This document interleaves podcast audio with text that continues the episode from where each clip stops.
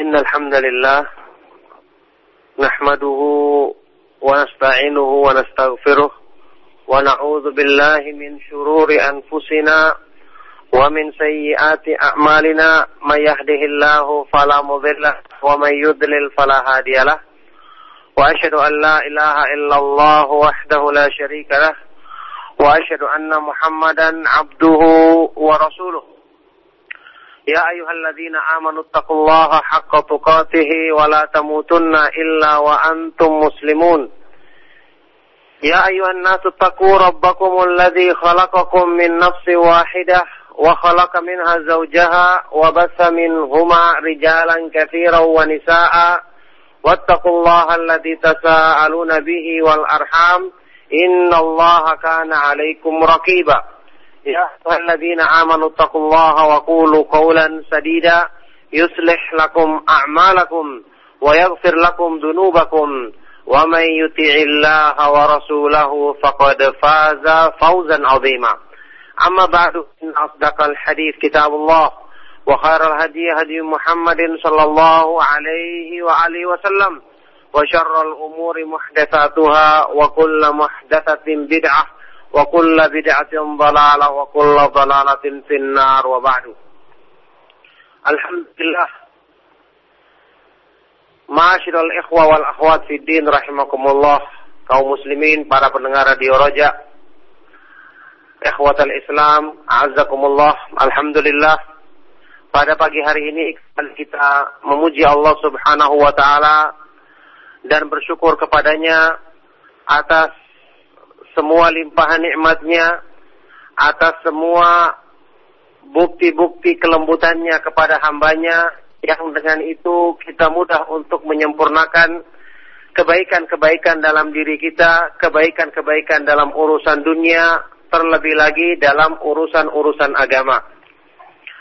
Ikhwatal Islam, Alhamdulillah pada pagi hari ini kita dimudahkan dengan taufik dari Allah Subhanahu wa taala untuk bertemu kembali melanjutkan pembahasan kita mengkaji ilmu yang paling mulia dalam Islam secara mutlak memahami nama-nama Allah Subhanahu wa taala yang maha indah dan sifat-sifatnya yang maha sempurna.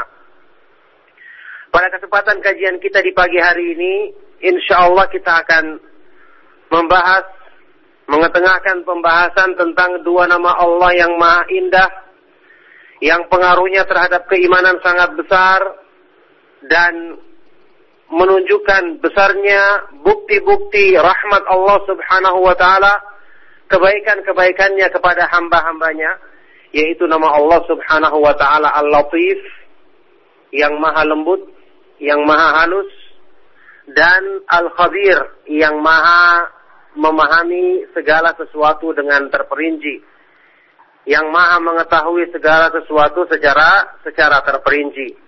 Al-Latif dan Al-Khabir. Dua nama Allah Subhanahu wa taala ini termasuk dari Al-Asmaul Husna. Nama-namanya yang maha maha indah. Disebutkan dua nama ini bergandengan dalam banyak ayat Al-Qur'an. bergandengan kedua-duanya dalam banyak ayat Al-Qur'an. Di antaranya dalam surah Al-An'am ayat 103 dalam surah Al-An'am ayat 103 Allah Subhanahu wa taala berfirman La tudrikhul absaru la tudrikuhul absaru wa huwa yudrikul absar wa huwal latiful khabir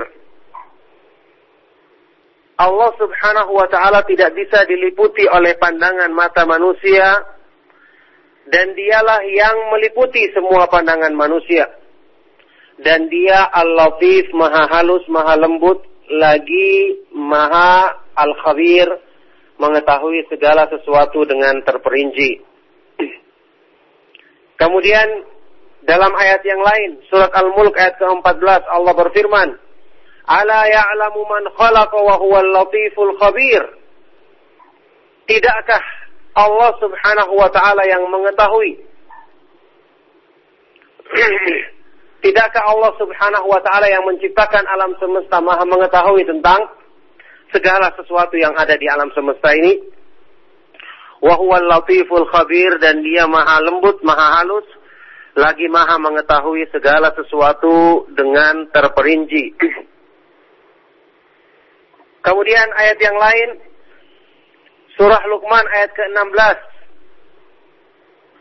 Ya bunayya innaha in takum mithqala habbatin min khardalin fatakum fi sakhratin aw fi samawati aw fil ardi ya'ti biha Allah innallaha latifun khabir wahai anakku sesungguhnya jika ada kebaikan atau keburukan sebesar biji sawi biji debu kemudian diletakkan di sebuah batu atau di langit-langit atau di bumi maka Allah Subhanahu wa taala akan datang atau apa akan memperlihatkan balasannya.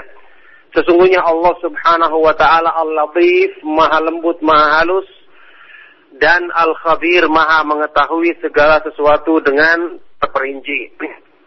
Nah, inilah beberapa ayat Al-Qur'an yang menyebutkan tentang penetapan dua dari eh, apa ini dua nama ini sebagai bagian dari Al-Asmaul Husna termasuk dari Al-Asmaul Husna nama-nama Allah Subhanahu wa taala yang maha indah. Maka kedua nama ini tentu saja wajib untuk kita berusaha memahaminya, merenungi kandungannya karena banyak kandungan-kandungan makna yang indah yang bisa kita gunakan atau yang dengan memahami nama ini kita akan menyempurnakan kebaikan-kebaikan dalam diri kita juga permohonan-permohonan dalam doa kita kita ungkapkan dengan bertawasul ya bertawasul apa ini menggunakan wasilah untuk memudahkan pengabulan doa kita dengan kedua nama ini. Nah, ikhwatal Islam, pertama nama Allah Al-Khabir. Al-Khabir itu kalau kita lihat dalam pengertian secara bahasa, Al-Khibrah itu biasa diterjemahkan dalam bahasa kita pengalaman. Maksudnya dia mengetahui sesuatu itu dengan terperinci. Maka al-khabir diterangkan maknanya adalah alladhi adraka ilmuhu sara'ira wa tala'a ala maknu maknuni dhamairi wa alima khafiyat al-budur wa lata'if al-umur ودقائق الذرات Maknanya adalah yang ilmu pengetahuannya mencapai hal-hal yang tersembunyi, yang rahasia. Pengetahuannya yang dia itu mengetahui apa-apa yang tersimpan dalam hati sanubari manusia mengetahui perkara-perkara yang samar dan sangat tersembunyi. Mengetahui segala sesuatu dengan dengan terperinci.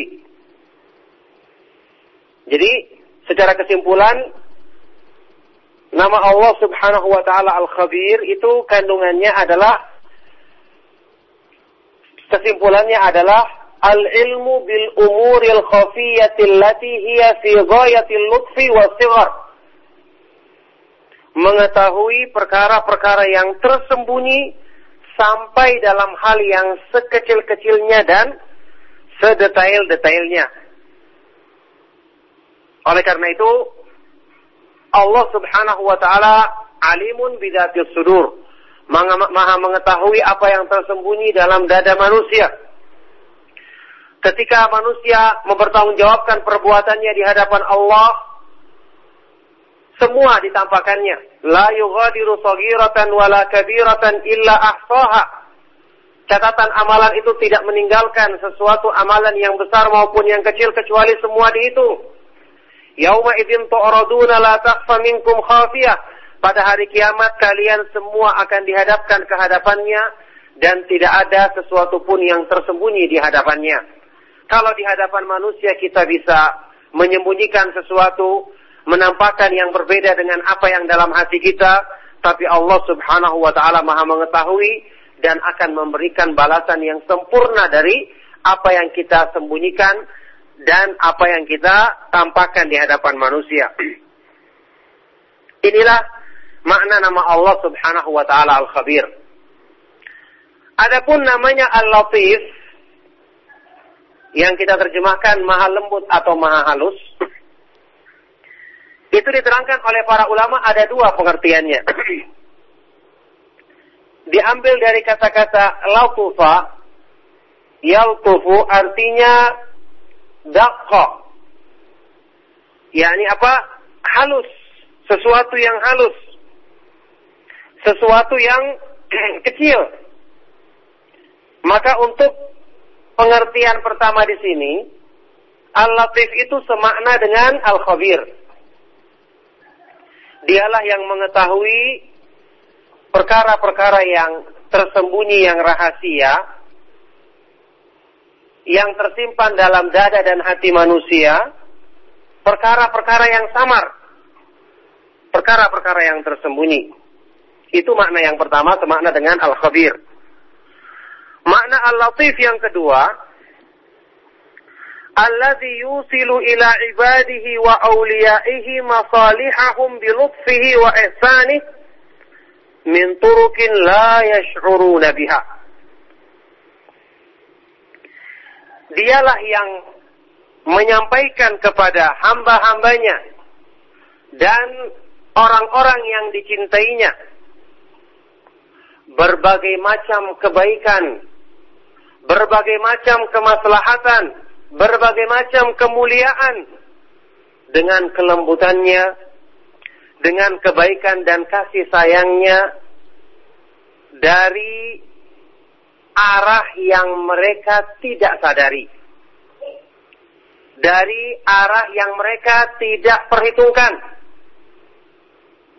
Inilah makna al-lutf, kelembutan berbuat baik kepada hambanya tapi hambanya tidak menyadari kebaikan tersebut atau tidak mengetahui dari mana arahnya kebaikan tersebut bagi dirinya. Berarti ini menunjukkan sifat rahmat dan kasih sayang Allah yang lebih khusus. Karena Allah berikan kepada hamba-hambanya tanpa hambanya itu menyadarinya atau Allah Subhanahu wa taala palingkan darinya keburukan yang mungkin hamba itu menginginkan sesuatu yang akan membawa padanya keburukan, kemudian Allah palingkan dari dirinya tanpa disadarinya. Nah inilah makna Al-Latif Ibnu Qayyim rahimahullah taala dalam bait syairnya, qasidahnya Nuniyah. Bait syairnya mengungkapkan makna ini beliau mengatakan وهو اللطيف بعبده ولعبده. وهو اللطيف بعبده ولعبده. واللطف في في أوصافه نوعان. واللطف في أوصافه نوعان. إدراك أسرار الأمور بخبرة. واللطف عند مواقع الإحسان. فيريك عزته ويبدي لطفه. wal wa yubdi lutfu wa yubdi lutfa wal abdu fil ghafalati an an Dialah Allah Subhanahu wa taala yang maha yang al-latif, yang maha lembut dengan hambanya terhadap hambanya dan untuk kebaikannya. Dan kelembutan Allah Subhanahu wa taala dalam sifatnya itu ada dua makna, ada dua jenis. Yang pertama, idraku asraril umuri bi khibrah. Dia mengetahui hal-hal yang tersembunyi dengan ilmunya yang terperinci dan al-lutfu kelembutannya pada tempat-tempat kebaikan yang diberikan kepada hambanya. Maka dia memperlihatkan kepadamu keagungannya dan menampakkan kelembutannya padahal hambanya itu fil ghafalat fil ghafalat ya, dalam kelalaian, tidak menyadari dari perkara-perkara atau kebaikan-kebaikan Allah Subhanahu wa taala tersebut. Nah, inilah makna daripada al-lutf sifat kemahalusan Allah Subhanahu wa taala, maha lembutnya Allah Subhanahu wa taala kepada hambanya. Maka di sini seperti yang saya jelaskan tadi, Allah Subhanahu wa taala melimpahkan rahmat dan kasih sayangnya kepada hamba-hambanya dalam keadaan mereka tidak menyadari.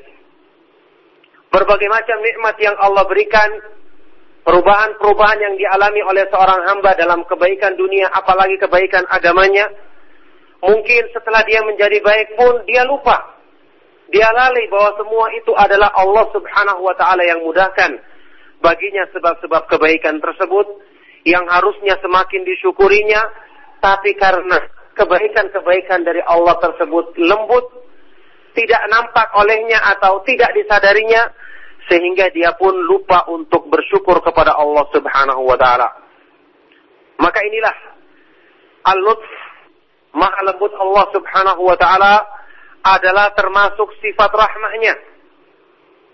Termasuk sifat rahmat bahkan rahmat yang khusus rahmat yang khusus yang Allah Subhanahu wa taala limpahkan kepada hamba dari arah yang tidak diperhitungkannya. Dari sinilah para ulama mengatakan bahwasanya bentuk termasuk bentuk-bentuk yang menunjukkan kemahalembutan Allah Subhanahu wa taala kepada hamba-hambanya yang beriman yaitu Allah Subhanahu wa taala memudahkan baginya hal-hal yang memperbaiki keadaannya lahir dan batin.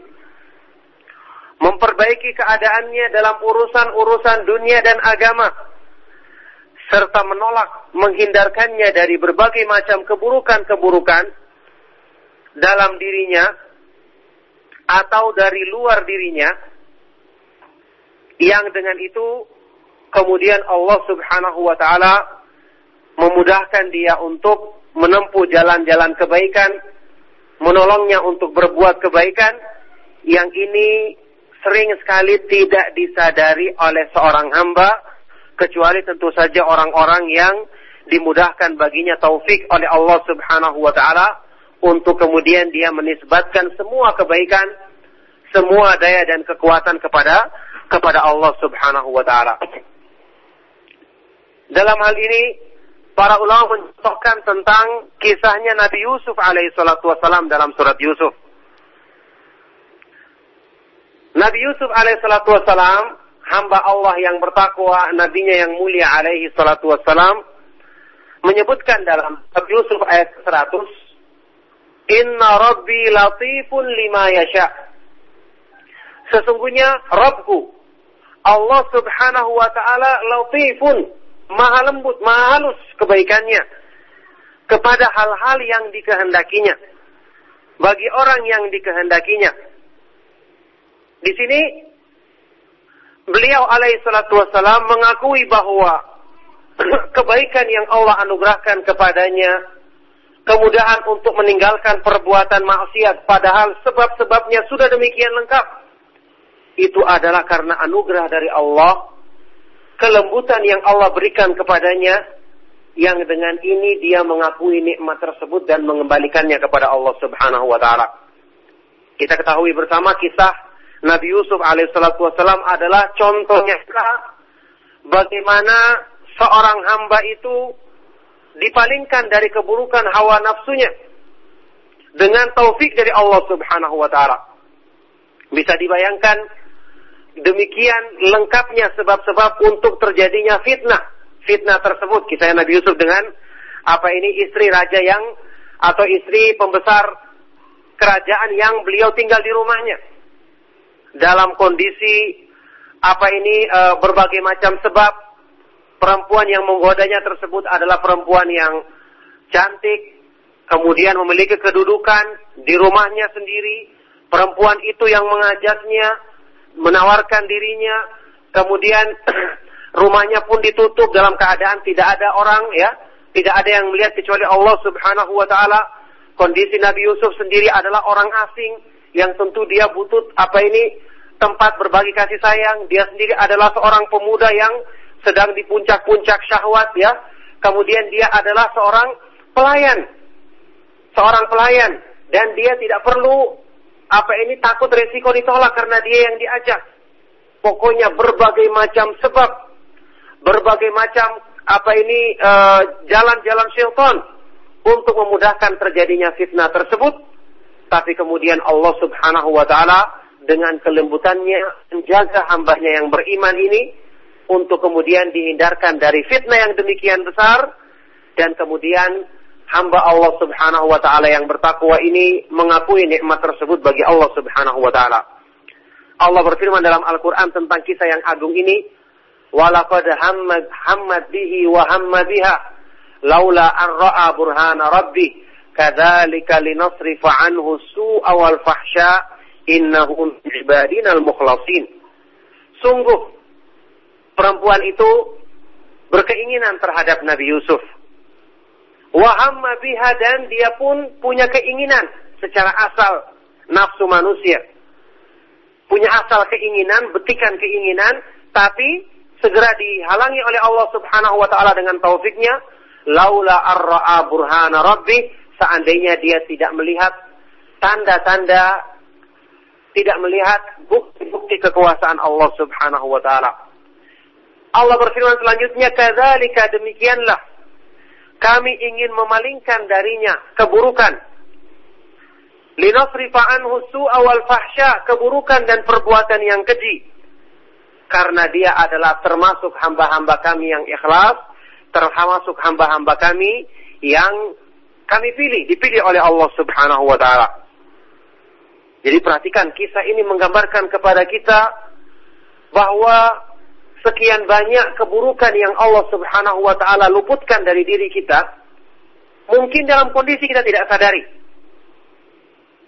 Dalam banyak hal-hal yang mungkin nafsu kita menginginkannya, Allah mencegahnya, tidak mudahkan kepada kita karena dia mengetahui dengan ilmu yang meliputi segala sesuatu dengan terperinci, bahwa jika ini aku berikan kepada hambaku akan mencelakakannya, maka dihindarkannya hal itu dari diri kita, kemudian uh, untuk kebaikan hamba itu sendiri, tapi kemudian hamba tersebut naudzubillah min membalasnya dengan bersangka buruk kepada Allah Subhanahu wa taala. Dia mengatakan, "Aku sudah memohon, sudah berdoa, kenapa tidak dikabulkan?" Padahal Allah Subhanahu wa taala memalingkan darinya hal tersebut untuk kebaikan dirinya sendiri yang ini tanpa disadari bahkan lebih daripada itu sebagian dari hamba-hamba tersebut justru menyikapinya atau membalasnya dengan sangka buruk kepada Allah Subhanahu wa taala. Maka kelembutan Allah Subhanahu wa taala sangat luas. Allah Subhanahu wa taala memberikan kepada siapa yang dikehendakinya di antara hamba-hambanya. Allah Subhanahu wa taala memberikan kelembutan kepada hamba-hambanya, rahmat dan kasih sayangnya kepada hamba-hambanya dengan berbagai berbagai macam bentuk dan cara. Tentu saja kelembutan dan kebaikan besar yang Allah Subhanahu wa taala berikan kepada hambanya yang pertama adalah dengan mengeluarkan mereka dari kegelapan-kegelapan menuju cahaya. Dari kegelapan jahil, kekafiran, bid'ah, perbuatan maksiat kepada cahaya iman, cahaya tauhid, cahaya sunnah Nabi Shallallahu Alaihi Wasallam, cahaya ketaatan dan ketakwaan kepada Allah Subhanahu Wa Taala. Siapakah di antara kita yang mengakui dan bersyukur dengan syukur yang sebenarnya bahwa taufik yang Allah Subhanahu Wa Taala berikan kepadanya dengan meninggalkan jalan-jalan sesat untuk bisa sedikit punya kemauan untuk menempuh jalan sunnah. Siapakah yang mengakui bahwasanya ini Allah Subhanahu wa taala berikan dan termasuk apa ini bukti-bukti yang menunjukkan kemahalembutannya, kemahalusannya, bukti-bukti rahmat dan kasih sayang Allah Subhanahu wa taala kepada manusia. Kebanyakan manusia yang mereka itu luput dari hal-hal yang bersifat duniawi. Dia menyesalinya atau dia masih ingin berangan-angan mendapatkannya. Sementara nikmat yang Allah Subhanahu wa taala berikan kepada dia dengan mengetahui jalan yang benar, terhindar keburukan-keburukan ini sama sekali tidak pernah dipikirkannya, apalagi berpikir untuk mensyukuri nikmat tersebut kepada Allah Subhanahu wa taala. tapi dengan kelembutannya Allah Subhanahu wa taala tetap memberikan kebaikan-kebaikannya kepada hambanya dan tetap mengajak hambanya itu untuk memahami kebaikan tersebut sehingga mereka menunaikan syukur yang sesungguhnya kepada Allah Subhanahu wa taala. Kemudian termasuk dari tanda-tanda yang menunjukkan kemahalembutan Allah Subhanahu wa taala penjagaan kepada hamba-hambanya yang beriman dari hawa nafsu mereka yang mengajak selalu mengajak kepada keburukan. Sehingga dengan itu mereka menghalangi nafsunya dari memperturutkan keinginannya. Dari memperturutkan keinginannya. Yang dengan ini dengan sebab-sebab yang tersembunyi yang tidak dapat disadari oleh seorang hamba. Nahmaduhu ونستعينه ونستغفره ونعوذ بالله من شرور أنفسنا ومن سيئات أعمالنا. من يهده الله فلا مضل له ومن يضلل فلا هادي له. وأشهد أن لا إله إلا الله وحده لا شريك له وأشهد أن محمدا عبده ورسوله. يا أيها الذين آمنوا اتقوا الله حق تقاته ولا تموتن إلا وأنتم مسلمون. يا أيها الناس اتقوا ربكم الذي خلقكم من نفس واحدة وخلق منها زوجها وبث منهما رجالا كثيرا ونساء. واتقوا الله الذي تساءلون به والأرحام. إن الله كان عليكم رقيبا.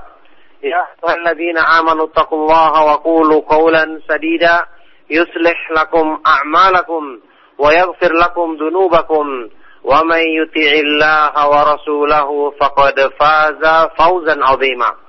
أما بعد إن أصدق الحديث كتاب الله وخير الهدي هدي محمد إن الحمد لله نحمده ونستعينه ونستغفره ونعوذ بالله من شرور أنفسنا ومن سيئات أعمالنا. من يهده الله فلا مضل ومن يضلل فلا هادي له.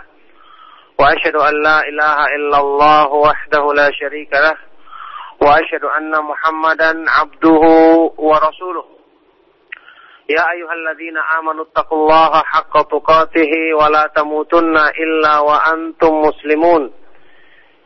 يا أيها الناس اتقوا ربكم الذي خلقكم من نفس واحدة وخلق منها زوجها وبث منهما رجالا كثيرا ونساء واتقوا الله الذي تساءلون به والأرحام إن الله كان عليكم رقيبا.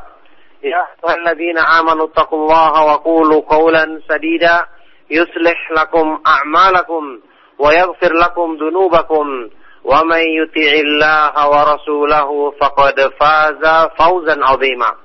أما بعد إن أصدق الحديث كتاب الله وخير الهدي هدي محمد صلى الله عليه وآله وسلم وشر الأمور محدثاتها وكل محدثة بدعة وكل بدعة ضلالة وكل ضلالة في النار وبعد. الحمد لله Ma'asyiral ikhwa wal akhwat fid din rahimakumullah, kaum muslimin, para pendengar radio Roja. Ikhwatal Islam, a'azzakumullah. Alhamdulillah. Pada pagi hari ini kita memuji Allah Subhanahu wa taala dan bersyukur kepadanya atas semua limpahan nikmatnya, atas semua bukti-bukti kelembutannya kepada hambanya yang dengan itu kita mudah untuk menyempurnakan kebaikan-kebaikan dalam diri kita, kebaikan-kebaikan dalam urusan dunia, terlebih lagi dalam urusan-urusan agama. Ikhwatal Islam, Alhamdulillah pada pagi hari ini kita dimudahkan dengan taufik dari Allah Subhanahu wa taala untuk bertemu kembali melanjutkan pembahasan kita mengkaji ilmu yang paling mulia dalam Islam secara mutlak memahami nama-nama Allah Subhanahu wa taala yang maha indah dan sifat-sifatnya yang maha sempurna. Pada kesempatan kajian kita di pagi hari ini, insya Allah kita akan membahas, mengetengahkan pembahasan tentang dua nama Allah yang maha indah, yang pengaruhnya terhadap keimanan sangat besar, dan menunjukkan besarnya bukti-bukti rahmat Allah subhanahu wa ta'ala, kebaikan-kebaikannya kepada hamba-hambanya, yaitu nama Allah subhanahu wa ta'ala Al-Latif, yang maha lembut, yang maha halus, dan Al-Khabir, yang maha memahami segala sesuatu dengan terperinci, yang maha mengetahui segala sesuatu secara secara terperinci. Al-Latif dan Al-Khabir. Dua nama Allah Subhanahu wa taala ini termasuk dari Al-Asmaul Husna. Nama-namanya yang maha maha indah. Disebutkan dua nama ini bergandengan dalam banyak ayat Al-Qur'an. bergandengan kedua-duanya dalam banyak ayat Al-Qur'an. Di antaranya dalam surah Al-An'am ayat 103 dalam surah Al-An'am ayat 103 Allah Subhanahu wa taala berfirman La tudrikhul absaru la tudrikuhul absaru wa huwa yudrikul absar wa huwa latiful khabir. Allah Subhanahu wa taala tidak bisa diliputi oleh pandangan mata manusia dan dialah yang meliputi semua pandangan manusia dan dia Al-Latif, maha halus, maha lembut, lagi maha Al-Khabir, mengetahui segala sesuatu dengan terperinci. Kemudian dalam ayat yang lain, surat Al-Mulk ayat ke-14 Allah berfirman, "Ala ya'lamu man khalaqa wa huwal latiful khabir." Tidakkah Allah Subhanahu wa taala yang mengetahui Tidakkah Allah Subhanahu wa taala yang menciptakan alam semesta Maha mengetahui tentang segala sesuatu yang ada di alam semesta ini? Wa huwal latiful khabir dan dia Maha lembut, Maha halus, lagi Maha mengetahui segala sesuatu dengan terperinci. Kemudian ayat yang lain surah Luqman ayat ke-16 Ya bunayya innaha in taku min khardalin fatakun fi sahratin aw fi samawati aw fil ardi ya'ti biha Allah. Innallaha latifun khabir. Wahai anakku, sesungguhnya jika ada kebaikan atau ke Innal hamdalillah wa nasta'inuhu wa ونعوذ بالله من شرور أنفسنا ومن سيئات أعمالنا. من يهده الله فلا مضل ومن يضلل فلا هادي له. وأشهد أن لا إله إلا الله وحده لا شريك له. وأشهد أن محمدا عبده ورسوله. يا أيها الذين آمنوا اتقوا الله حق تقاته ولا تموتن إلا وأنتم مسلمون. يا أيها الناس اتقوا ربكم الذي خلقكم من نفس واحدة وخلق منها زوجها وبث منهما رجالا كثيرا ونساء واتقوا الله الذي تساءلون به والأرحام إن الله كان عليكم رقيبا. يا أيها الذين آمنوا اتقوا الله وقولوا قولا سديدا يصلح لكم أعمالكم ويغفر لكم ذنوبكم. ومن يطع الله ورسوله فقد فاز فوزا عظيما. أما بعد إن أصدق الحديث كتاب الله وخير الهدي هدي محمد صلى الله عليه وآله وسلم وشر الأمور محدثاتها وكل محدثة بدعة وكل بدعة ضلالة وكل ضلالة في النار وبعد. الحمد لله Ma'asyiral ikhwa wal akhwat fi din rahimakumullah, kaum muslimin, para pendengar radio Roja. Ikhwatal Islam, a'azzakumullah. Alhamdulillah. Pada pagi hari ini kita memuji Allah Subhanahu wa taala dan bersyukur kepadanya atas semua limpahan nikmatnya, atas semua bukti-bukti kelembutannya kepada hambanya yang dengan itu kita mudah untuk menyempurnakan kebaikan-kebaikan dalam diri kita, kebaikan-kebaikan dalam urusan dunia, terlebih lagi dalam urusan-urusan agama. Ikhwatal Islam, Alhamdulillah pada pagi hari ini kita dimudahkan dengan taufik dari Allah Subhanahu wa taala untuk bertemu kembali melanjutkan pembahasan kita mengkaji ilmu yang paling mulia dalam Islam secara mutlak memahami nama-nama Allah Subhanahu wa taala yang maha indah dan sifat-sifatnya yang maha sempurna. Pada kesempatan kajian kita di pagi hari ini, insya Allah kita akan membahas mengetengahkan pembahasan tentang innal hamdalillah nahmaduhu wa nasta'inuhu wa nastaghfiruh wa na'udzu billahi min shururi anfusina ومن سيئات أعمالنا من يهده الله فلا مضل له ومن يضلل فلا هادي له. وأشهد أن لا إله إلا الله وحده لا شريك له وأشهد أن محمدا عبده ورسوله. يا أيها الذين آمنوا اتقوا الله حق تقاته ولا تموتن إلا وأنتم مسلمون. يا أيها الناس اتقوا ربكم الذي خلقكم من نفس واحدة وخلق منها زوجها وبث منهما رجالا كثيرا ونساء. واتقوا الله الذي تساءلون به والأرحام. إن الله كان عليكم رقيبا. يا أيها الذين آمنوا اتقوا الله وقولوا قولا سديدا. يصلح لكم أعمالكم ويغفر لكم ذنوبكم. ومن يطع الله ورسوله فقد فاز فوزا عظيما.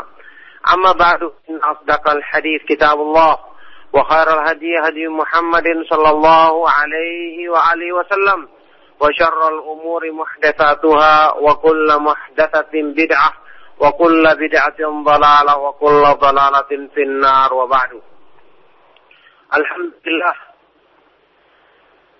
Ma'asyiral ikhwa wal akhwat fi din rahimakumullah kaum muslimin para pendengar radio Roja Ikhwatal Islam a'azzakumullah alhamdulillah. Pada pagi hari ini kita memuji Allah Subhanahu wa taala dan bersyukur kepadanya atas semua limpahan nikmatnya, atas semua bukti-bukti kelembutannya kepada hambanya, yang dengan itu kita mudah untuk menyempurnakan kebaikan-kebaikan dalam diri kita, kebaikan-kebaikan dalam urusan dunia, terlebih lagi dalam urusan-urusan agama. Ikhwatal Islam, Alhamdulillah pada pagi hari ini kita dimudahkan dengan taufik dari Allah Subhanahu wa taala untuk bertemu kembali melanjutkan pembahasan kita mengkaji ilmu yang paling mulia dalam Islam secara mutlak memahami nama-nama Allah Subhanahu wa taala yang maha indah dan sifat-sifatnya yang maha sempurna. Pada kesempatan kajian kita di pagi hari ini, insya Allah kita akan membahas mengetengahkan pembahasan tentang dua nama Allah yang maha indah, yang pengaruhnya terhadap keimanan sangat besar, dan menunjukkan besarnya bukti-bukti rahmat Allah subhanahu wa ta'ala, kebaikan-kebaikannya kepada hamba-hambanya, yaitu nama Allah subhanahu wa ta'ala Al-Latif, yang maha lembut, yang maha halus, dan Al-Khabir, yang maha memahami segala sesuatu dengan terperinci. Yang maha mengetahui segala sesuatu secara secara terperinci. Al-Latif dan Al-Khabir. Dua nama Allah Subhanahu wa taala ini termasuk dari Al-Asmaul Husna. Nama-namanya yang maha maha indah. Disebutkan dua nama ini bergandengan dalam banyak ayat Al-Qur'an bergandengan kedua-duanya dalam banyak ayat Al-Quran. Di antaranya dalam surah Al-An'am ayat 103. Dalam surah Al-An'am ayat 103 Allah Subhanahu wa taala berfirman La tudrikhul absaru la tudrikuhul absaru wa huwa yudrikul absar wa huwal latiful khabir Allah Subhanahu wa taala tidak bisa diliputi oleh pandangan mata manusia dan dialah yang meliputi semua pandangan manusia. Dan dia Al-Latif, maha halus, maha lembut, lagi maha Al-Khabir, mengetahui segala sesuatu dengan terperinci. Kemudian dalam ayat yang lain, surat Al-Mulk ayat ke-14 Allah berfirman, "Ala ya'lamu man khalaqa wa huwal latiful khabir." Tidakkah Allah Subhanahu wa taala yang mengetahui. Tidakkah Allah Subhanahu wa taala yang menciptakan alam semesta Maha mengetahui tentang segala sesuatu yang ada di alam semesta ini? Wa huwal latiful khabir dan dia Maha lembut, Maha halus, lagi Maha mengetahui segala sesuatu dengan terperinci. Kemudian ayat yang lain Surah Luqman ayat ke-16. Ya bunayya innaha in takum mithqala habbatin min khardalin fatakum fi sakhratin aw fi samawati aw fil ardi ya'ti biha Allah. Innallaha latifun khabir. Wahai anakku, sesungguhnya jika ada kebaikan atau keburukan sebesar biji sawi biji debu, kemudian diletakkan di sebuah batu, atau di langit-langit atau di bumi, maka Allah subhanahu wa ta'ala akan datang atau apa akan memperlihatkan balasannya. Sesungguhnya Allah subhanahu wa ta'ala al-latif, maha lembut, maha halus, dan al-khabir, maha mengetahui segala sesuatu dengan terperinci. Nah inilah beberapa ayat Al-Quran yang menyebutkan tentang penetapan dua dari eh, apa ini dua nama ini sebagai bagian dari al asmaul husna termasuk dari al asmaul husna nama-nama Allah Subhanahu wa taala yang maha indah. Maka kedua nama ini tentu saja wajib untuk kita berusaha memahaminya, merenungi kandungannya karena banyak kandungan-kandungan makna yang indah yang bisa kita gunakan atau yang dengan memahami nama ini kita akan menyempurnakan kebaikan-kebaikan dalam diri kita juga permohonan-permohonan dalam doa kita kita ungkapkan dengan bertawassul ya bertawassul apa ini menggunakan wasilah untuk memudahkan pengabulan doa kita dengan kedua nama ini. Nah, di Islam pertama nama Allah Al-Khabir. Al-Khabir itu kalau kita lihat dalam pengertian secara bahasa, al-khibrah itu biasa diterjemahkan dalam bahasa kita pengalaman. Maksudnya dia mengetahui sesuatu itu dengan terperinci.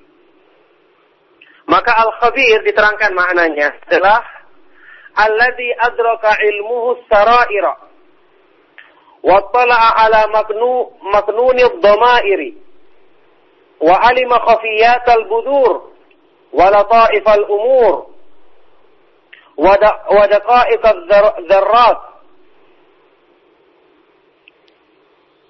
Maknanya adalah yang ilmu pengetahuannya mencapai hal-hal yang tersembunyi, yang rahasia. Pengetahuannya yang dia itu mengetahui apa-apa yang tersimpan dalam hati sanubari manusia. Mengetahui perkara-perkara yang samar dan sangat tersembunyi.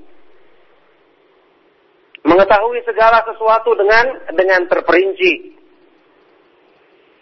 Jadi, secara kesimpulan, nama Allah Subhanahu wa taala Al-Khabir itu kandungannya adalah kesimpulannya adalah al-ilmu bil umuril khafiyati allati hiya fi ghayatil lutfi sighar. Mengetahui perkara-perkara yang tersembunyi sampai dalam hal yang sekecil-kecilnya dan sedetail-detailnya. Oleh karena itu, Allah Subhanahu wa taala alimun bidatil sudur. Maha mengetahui apa yang tersembunyi dalam dada manusia ketika manusia mempertanggungjawabkan perbuatannya di hadapan Allah, semua ditampakkannya. La yughadiru saghiratan wala kabiratan illa ahsaha.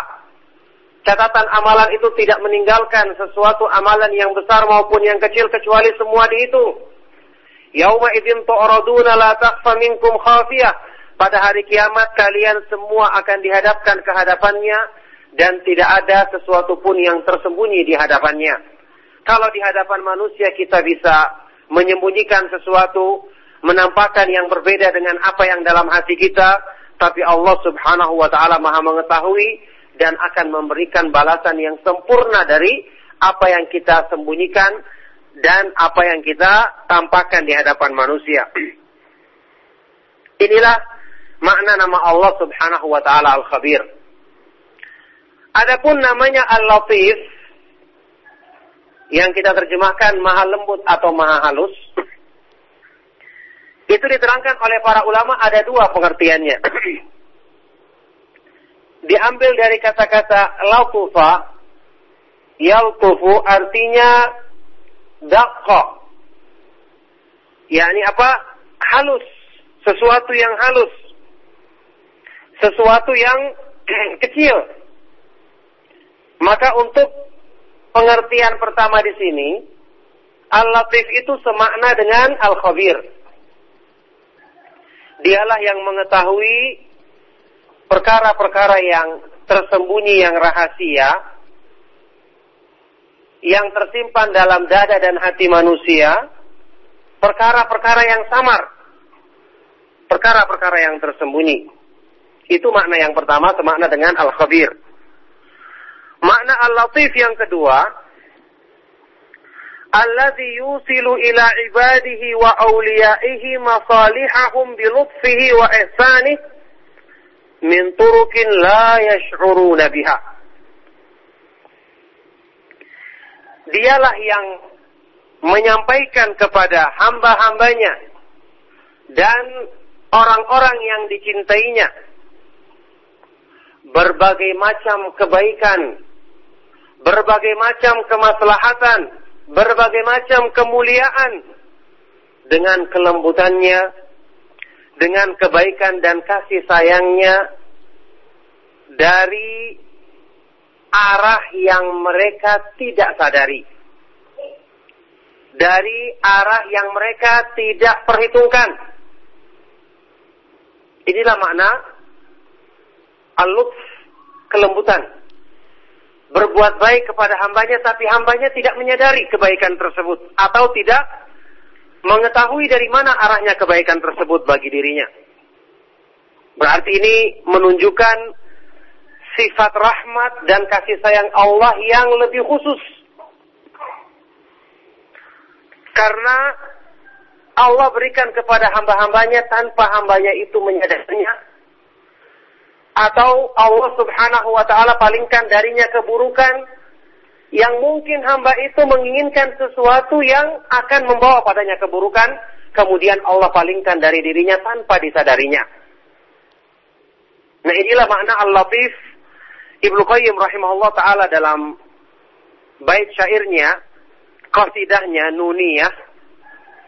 Bait syairnya mengungkapkan makna ini beliau mengatakan وهو اللطيف بعبده ولعبده. وهو اللطيف بعبده ولعبده. واللطف في في أوصافه نوعان. واللطف في أوصافه نوعان. إدراك أسرار الأمور بخبرة.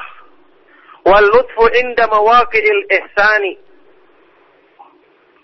فيريك عزته ويبدي لطفه. wal wa yubdi lutfuh wa yubdi lutfah wal abdu fil ghafalati an dhad an dhashani Dialah Allah Subhanahu wa taala yang maha yang al-latif, yang maha lembut dengan hambanya terhadap hambanya dan untuk kebaikannya. Dan kelembutan Allah Subhanahu wa taala dalam sifatnya itu ada dua makna, ada dua jenis. Yang pertama, idraku asraril umuri bi khibrah. Dia mengetahui hal-hal yang tersembunyi dengan ilmunya yang terperinci dan al-lutfu kelembutannya pada tempat-tempat kebaikan yang diberikan kepada hambanya. Maka dia memperlihatkan kepadamu keagungannya dan menampakkan kelembutannya padahal hambanya itu fil ghafalat, fil ya, dalam kelalaian, tidak menyadari dari perkara-perkara atau kebaikan-kebaikan Allah Subhanahu wa taala tersebut. Nah, inilah makna daripada al-lutf sifat kemahalusan Allah Subhanahu wa taala, maha lembutnya Allah Subhanahu wa taala kepada hambanya. Maka di sini seperti yang saya jelaskan tadi, Allah Subhanahu wa taala melimpahkan rahmat dan kasih sayangnya kepada hamba-hambanya dalam keadaan mereka tidak menyadari. Berbagai macam nikmat yang Allah berikan, perubahan-perubahan yang dialami oleh seorang hamba dalam kebaikan dunia, apalagi kebaikan agamanya, mungkin setelah dia menjadi baik pun dia lupa. Dia lalai bahwa semua itu adalah Allah subhanahu wa ta'ala yang mudahkan baginya sebab-sebab kebaikan tersebut yang harusnya semakin disyukurinya, tapi karena kebaikan-kebaikan dari Allah tersebut lembut, tidak nampak olehnya atau tidak disadarinya, sehingga dia pun lupa untuk bersyukur kepada Allah Subhanahu wa taala. Maka inilah al-lutf maha lembut Allah Subhanahu wa taala adalah termasuk sifat rahmatnya. Termasuk sifat rahmat bahkan rahmat yang khusus rahmat yang khusus yang Allah Subhanahu wa taala limpahkan kepada hamba dari arah yang tidak diperhitungkannya. Dari sinilah para ulama mengatakan bahwasanya bentuk termasuk bentuk-bentuk yang menunjukkan kemahalembutan Allah Subhanahu wa taala kepada hamba-hambanya yang beriman yaitu Allah Subhanahu wa taala memudahkan baginya hal-hal yang memperbaiki keadaannya lahir dan batin. Memperbaiki keadaannya dalam urusan-urusan dunia dan agama. Serta menolak, menghindarkannya dari berbagai macam keburukan-keburukan dalam dirinya atau dari luar dirinya. Yang dengan itu kemudian Allah subhanahu wa ta'ala memudahkan dia untuk menempuh jalan-jalan kebaikan, menolongnya untuk berbuat kebaikan, yang ini sering sekali tidak disadari oleh seorang hamba, kecuali tentu saja orang-orang yang dimudahkan baginya taufik oleh Allah Subhanahu wa taala untuk kemudian dia menisbatkan semua kebaikan, semua daya dan kekuatan kepada kepada Allah Subhanahu wa taala. Dalam hal ini para ulama mencontohkan tentang kisahnya Nabi Yusuf alaihi salatu wasalam dalam surat Yusuf. Nabi Yusuf alaihi salatu wasalam, hamba Allah yang bertakwa, nabinya yang mulia alaihi salatu wasalam, menyebutkan dalam Nabi Yusuf ayat 100, Inna Rabbi latifun lima yasha. Innal hamdalillah nahmaduhu wa nasta'inuhu wa nastaghfiruh ونعوذ بالله من شرور أنفسنا ومن سيئات أعمالنا. من يهده الله فلا مضل له ومن يضلل فلا هادي له. وأشهد أن لا إله إلا الله وحده لا شريك له. وأشهد أن محمدا عبده ورسوله. يا أيها الذين آمنوا اتقوا الله حق تقاته ولا تموتن إلا وأنتم مسلمون. يا أيها الناس اتقوا ربكم الذي خلقكم من نفس واحدة وخلق منها زوجها وبث منهما رجالا كثيرا ونساء واتقوا الله الذي تساءلون به والأرحام إن الله كان عليكم رقيبا. يا أيها الذين آمنوا اتقوا الله وقولوا قولا سديدا يصلح لكم أعمالكم ويغفر لكم ذنوبكم. ومن يطع الله ورسوله فقد فاز فوزا عظيما. أما بعد إن أصدق الحديث كتاب الله وخير الهدي هدي محمد صلى الله عليه وآله وسلم وشر الأمور محدثاتها وكل محدثة بدعة وكل بدعة ضلالة وكل ضلالة في النار وبعد. الحمد لله Ma'asyiral ikhwa wal akhwat fi din rahimakumullah. Kaum muslimin para pendengar radio Roja. Ikhwatal Islam a'azzakumullah. Alhamdulillah. Pada pagi hari ini kita memuji Allah Subhanahu wa taala dan bersyukur kepadanya atas semua limpahan nikmatnya, atas semua bukti-bukti kelembutannya kepada hambanya, yang dengan itu kita mudah untuk menyempurnakan kebaikan-kebaikan dalam diri kita, kebaikan-kebaikan dalam urusan dunia, terlebih lagi dalam urusan-urusan agama.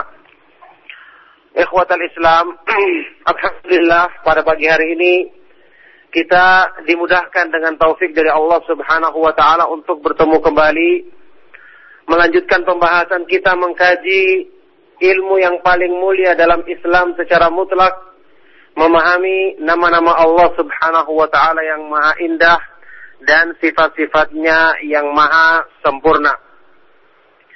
Pada kesempatan kajian kita di pagi hari ini, insya Allah kita akan membahas mengetengahkan pembahasan tentang dua nama Allah yang maha indah, yang pengaruhnya terhadap keimanan sangat besar, dan menunjukkan besarnya bukti-bukti rahmat Allah subhanahu wa ta'ala, kebaikan-kebaikannya kepada hamba-hambanya, yaitu nama Allah subhanahu wa ta'ala Al-Latif, yang maha lembut, yang maha halus, dan Al-Khabir, yang maha memahami segala sesuatu dengan terperinci. Yang maha mengetahui segala sesuatu secara secara terperinci. Al-Latif dan Al-Khabir. Dua nama Allah Subhanahu wa taala ini termasuk dari Al-Asmaul Husna. Nama-namanya yang maha maha indah. Disebutkan dua nama ini bergandengan dalam banyak ayat Al-Qur'an bergandengan kedua-duanya dalam banyak ayat Al-Quran. Di antaranya dalam surah Al-An'am ayat 103. Dalam surah Al-An'am ayat 103 Allah Subhanahu wa taala berfirman La tudrikhul absaru la tudrikuhul absaru wa huwa yudrikul absar wa huwa al-latiful khabir Allah Subhanahu wa taala tidak bisa diliputi oleh pandangan mata manusia dan dialah yang meliputi semua pandangan manusia. Dan dia Al-Latif, Maha halus, Maha lembut, lagi Maha Al-Khabir, mengetahui segala sesuatu dengan terperinci. Kemudian dalam ayat yang lain, surat Al-Mulk ayat ke-14 Allah berfirman, Ala ya'lamu man khalaqa wa huwal latiful khabir. Tidakkah Allah Subhanahu wa taala yang mengetahui? Tidakkah Allah Subhanahu wa taala yang menciptakan alam semesta Maha mengetahui tentang segala sesuatu yang ada di alam semesta ini? Wa huwal latiful khabir dan dia Maha lembut, Maha halus, lagi Maha mengetahui segala sesuatu dengan terperinci. Kemudian ayat yang lain surah Luqman ayat ke-16. Ya bunayya innaha in takum mithqala habbatin min khardalin fatakum fi sakhratin aw fi samawati aw fil ardi ya'ti biha Allah innallaha latifun khabir. Wahai anakku, sesungguhnya jika ada kebaikan atau keburukan sebesar biji sawi, biji debu, kemudian diletakkan di sebuah batu atau di langit-langit atau di bumi maka Allah Subhanahu wa taala akan datang atau apa akan memperlihatkan balasannya.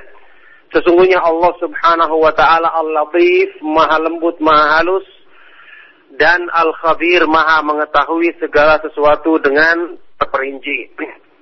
Nah, inilah beberapa ayat Al-Quran yang menyebutkan tentang penetapan dua dari eh, apa ini dua nama ini sebagai bagian dari al-asmaul husna termasuk dari al-asmaul husna nama-nama Allah Subhanahu wa taala yang maha indah. Maka kedua nama ini tentu saja wajib untuk kita berusaha memahaminya, merenungi kandungannya karena banyak kandungan-kandungan makna yang indah yang bisa kita gunakan atau yang dengan memahami nama ini kita akan menyempurnakan kebaikan-kebaikan dalam diri kita juga permohonan-permohonan dalam doa kita kita ungkapkan dengan bertawasul ya bertawasul apa ini menggunakan wasilah untuk memudahkan pengabulan doa kita dengan kedua nama ini. Nah, ikhwatal Islam, pertama nama Allah Al-Khabir. Al-Khabir itu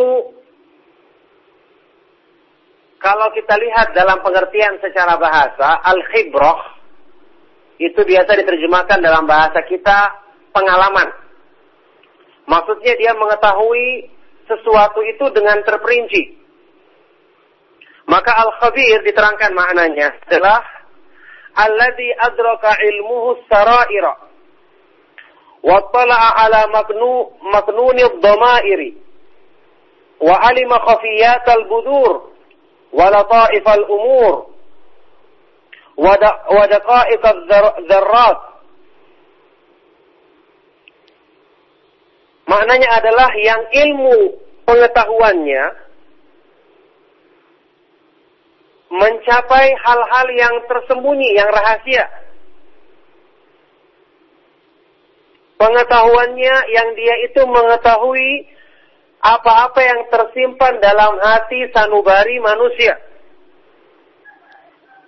mengetahui perkara-perkara yang samar dan sangat tersembunyi.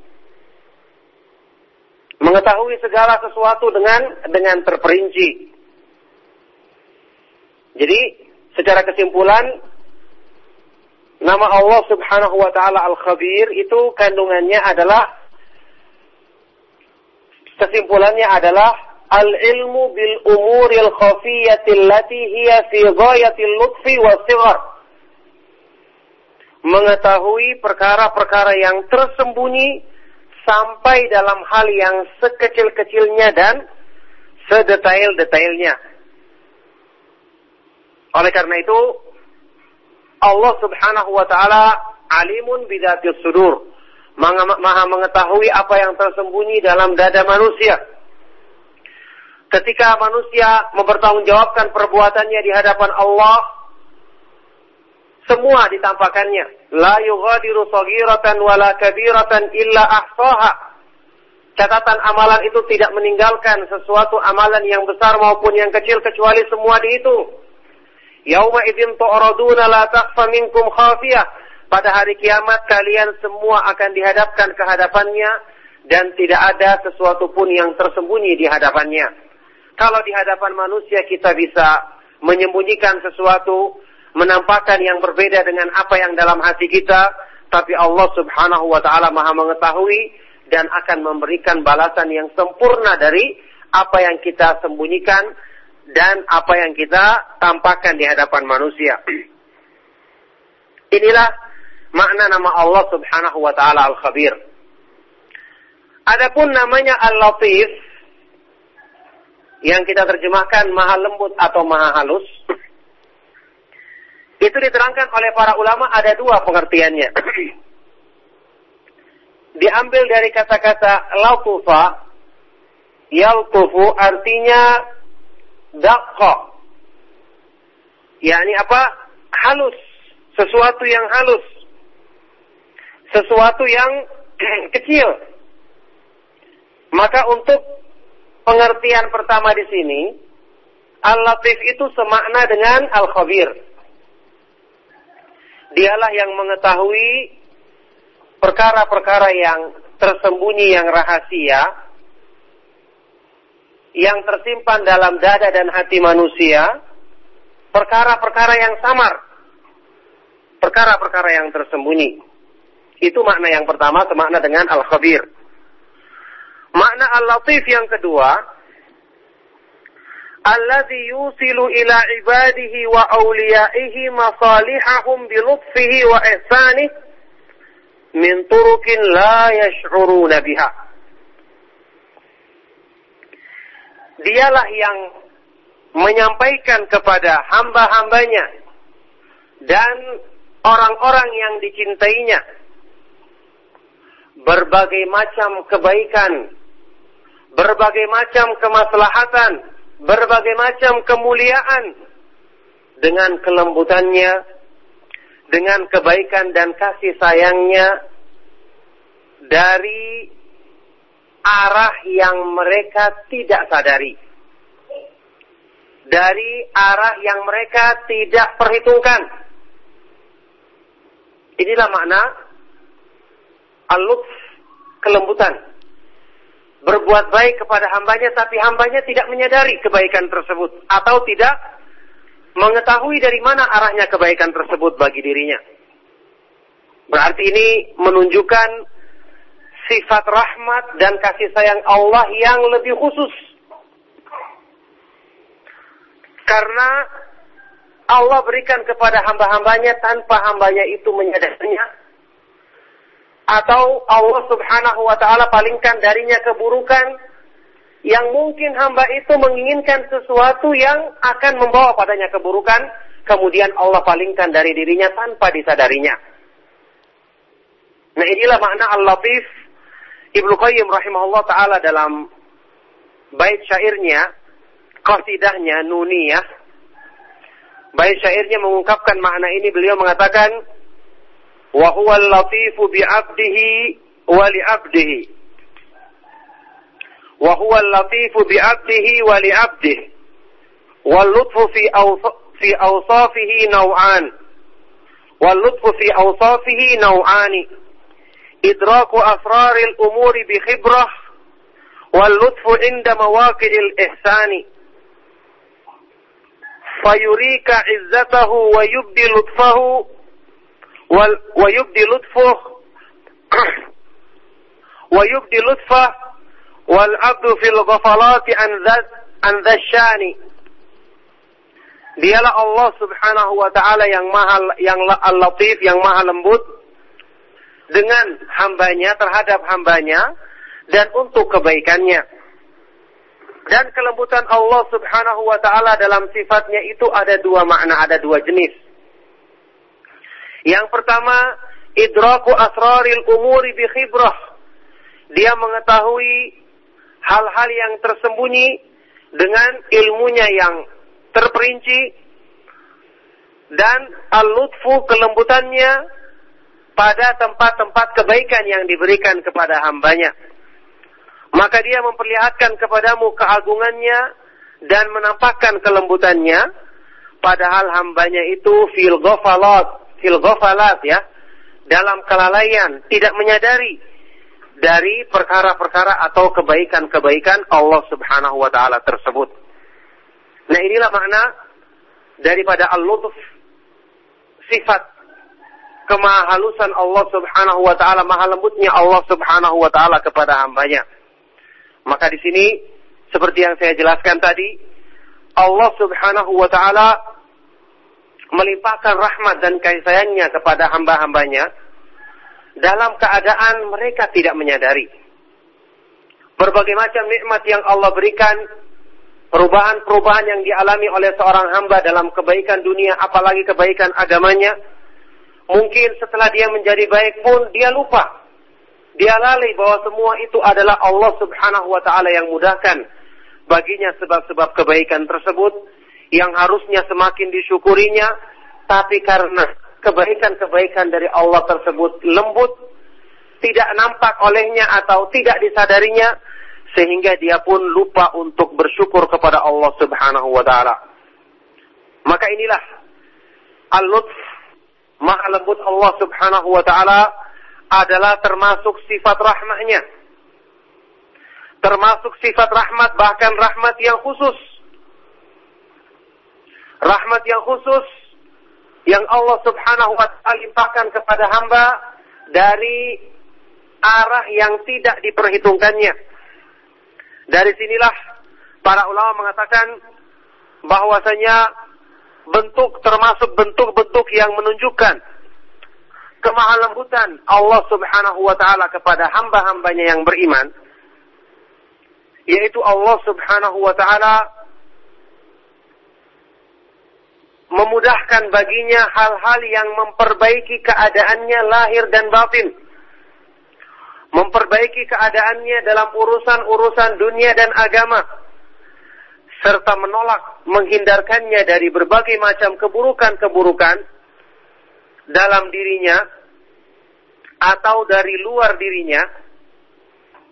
Yang dengan itu kemudian Allah subhanahu wa ta'ala memudahkan dia untuk menempuh jalan-jalan kebaikan, menolongnya untuk berbuat kebaikan, yang ini sering sekali tidak disadari oleh seorang hamba, kecuali tentu saja orang-orang yang dimudahkan baginya taufik oleh Allah Subhanahu wa taala untuk kemudian dia menisbatkan semua kebaikan, semua daya dan kekuatan kepada kepada Allah Subhanahu wa taala.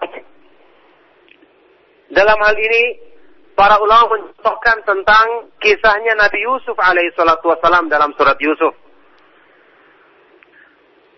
Nabi Yusuf alaihi salatu wasalam, hamba Allah yang bertakwa, nabinya yang mulia alaihi salatu wasalam, menyebutkan dalam Nabi Yusuf ayat 100, Inna Rabbi latifun